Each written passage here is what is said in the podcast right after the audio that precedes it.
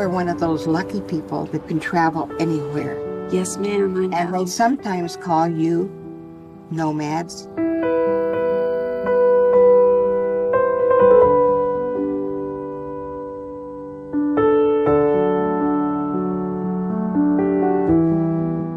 Nomadland. Ein Film von Chloe Zhao. Text von Dominik Schmid.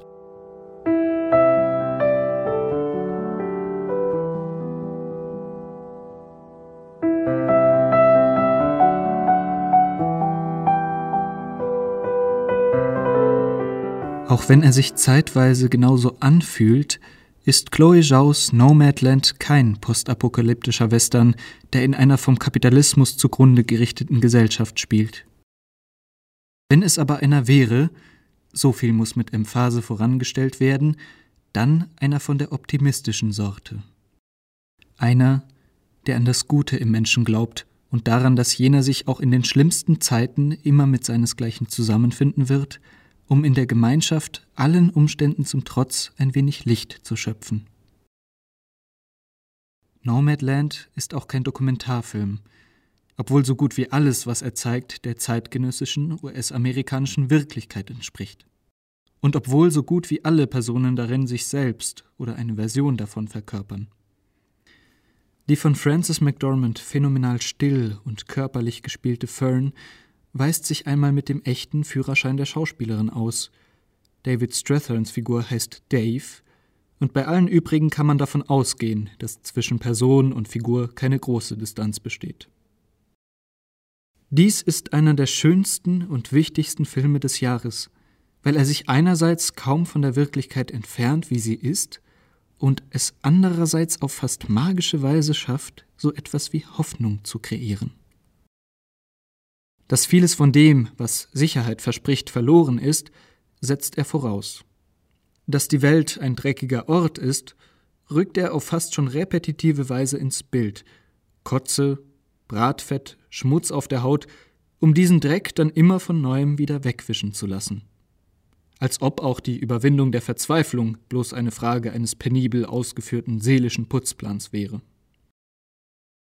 Der vom zweiten thermodynamischen Gesetz bedingte Grundsatz der ständigen Zunahme von Entropie gilt auch für soziale Systeme, mit dem Unterschied, dass diese Systeme, wie sämtlich lebende Körper, dieser entgegenwirken können bzw. müssen, um zu überleben. Die Gesellschaft ist insofern ein lebender Körper, als sie aufhört zu existieren, wenn sie aufhört zu arbeiten. An sich selbst im Sinne einer Politik, die nicht unbedingt jener entsprechen muss, die heute praktiziert wird. Denn alles Zwischenmenschliche ist bereits Politik. Hobbes Leviathan ist eine vergleichsweise neuere Erfindung. Learning to take care of your own shit, sagt jemand, sei der Trade-off und meint es sowohl buchstäblich als auch metaphorisch. Politik ist es in jedem Fall. My husband worked at the USG mine in Empire. I was a substitute teacher. It is a tough time right now. You may want to consider early retirement. I need work. I like work. One, two, three, four, five, six, seven, eight.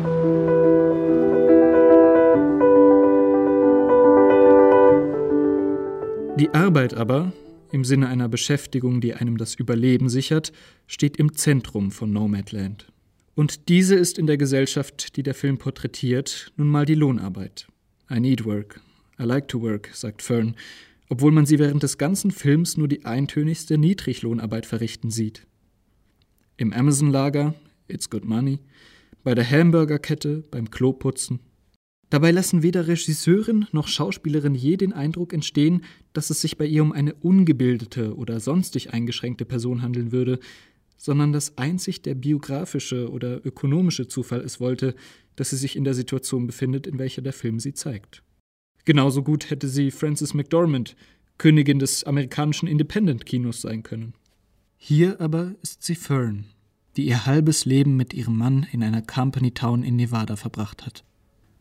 Nach dessen Tod und nach dem Zusammenbruch der Industrie, der die Heimat zur Geisterstadt hat werden lassen, wird sie zur Nomadin.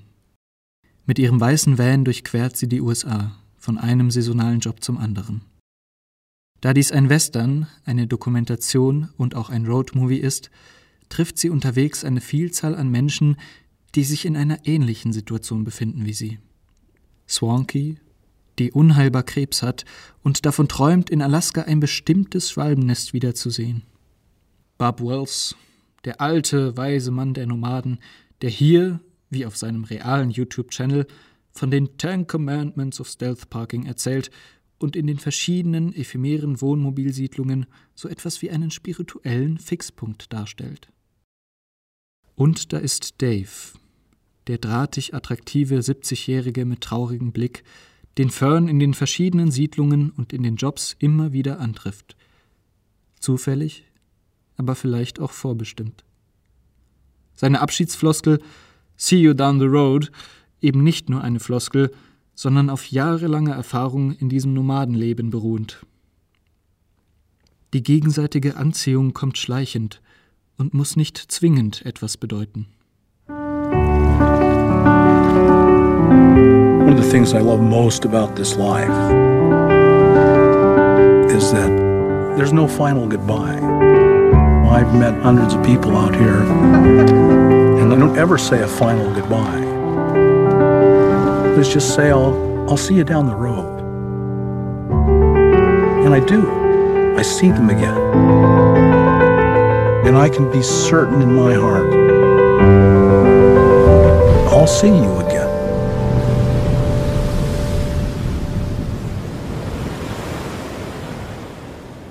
Nomadland ist vieles, aber keine Romanze. Die Entscheidung zwischen dem Leben auf der Straße und einem festen Zuhause fällt dann nicht so eindeutig aus, wie man es erwarten würde. Die Gefahr, dass man so wird wie die Schwester, bei der man einmal Unterschlupf und ein wenig finanzielle Aushilfe findet, ist allzu real. Die Party in ihrem Garten mit Freunden, bei der über Immobilienpreise und Investitionen gesprochen wird, ist dann auch nicht nur für Fern der unangenehmste Moment im ganzen Film. Davon abgesehen ist Nomadland, wie man es von einem Film erwartet, den man als einen der besten des Jahres bezeichnet, sowohl visuell wie auch auf der Tonspur eine Offenbarung. Schon lange nicht mehr wurde die nordamerikanische Landschaft filmisch so beeindruckend eingefangen, wie dies Joshua James Richard mit seinen Breitwandbildern vollbringt. Diese sind zwar farblich den kalten Jahreszeiten entsprechend reduziert, stellen gleichzeitig aber einen fast metaphysisch anmutenden Kontrast zu den ökonomisch, aber keinesfalls seelisch verarmten Menschen im Bildvordergrund dar. Die sparsam eingesetzten Farben projizieren gleichsam das innerliche Feuer der Menschen in die Landschaft hinein. Die Musik von Ludovico Einaudi trägt das Übrige zu einer perfekt ausbalancierten, melancholisch hoffnungsvollen Atmosphäre bei. Die Geschichte der USA im 20. Jahrhundert lässt sich einigermaßen genau anhand der filmischen Bilder nachvollziehen, die der Western für jedes Jahrzehnt neu entwirft. Keiner dürfte das Gegenwärtige besser repräsentieren als Nomadland. Die Versprechungen des Glaubens und der Liebe, um das populärste aller Bibelzitate zu bemühen, wurden in der Geschichte dieses uramerikanischen Genres, dem es schon immer darum gegangen ist, Gemeinschaft auszuhandeln, bereits mehr als zur Genüge abgehandelt. Da trifft es sich nicht schlecht, dass Nomadland als letztes dieser drei die Hoffnung aufführt. Das, was der Gesellschaft im Moment am meisten zu fehlen scheint. Man kann nur hoffen, dass es nicht bereits zu spät ist.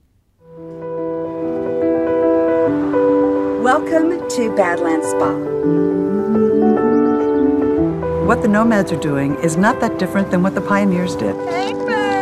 gotta make the hole bigger. So the I think Fern's part of an American tradition. Oh, he's gonna come right through the glass. My dad used to say, What's remembered lives. I maybe spent too much of my life just remembering.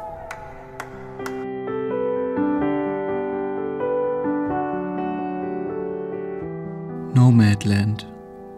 Ein Film von Chloe Zhao. Text von Dominik Schmid.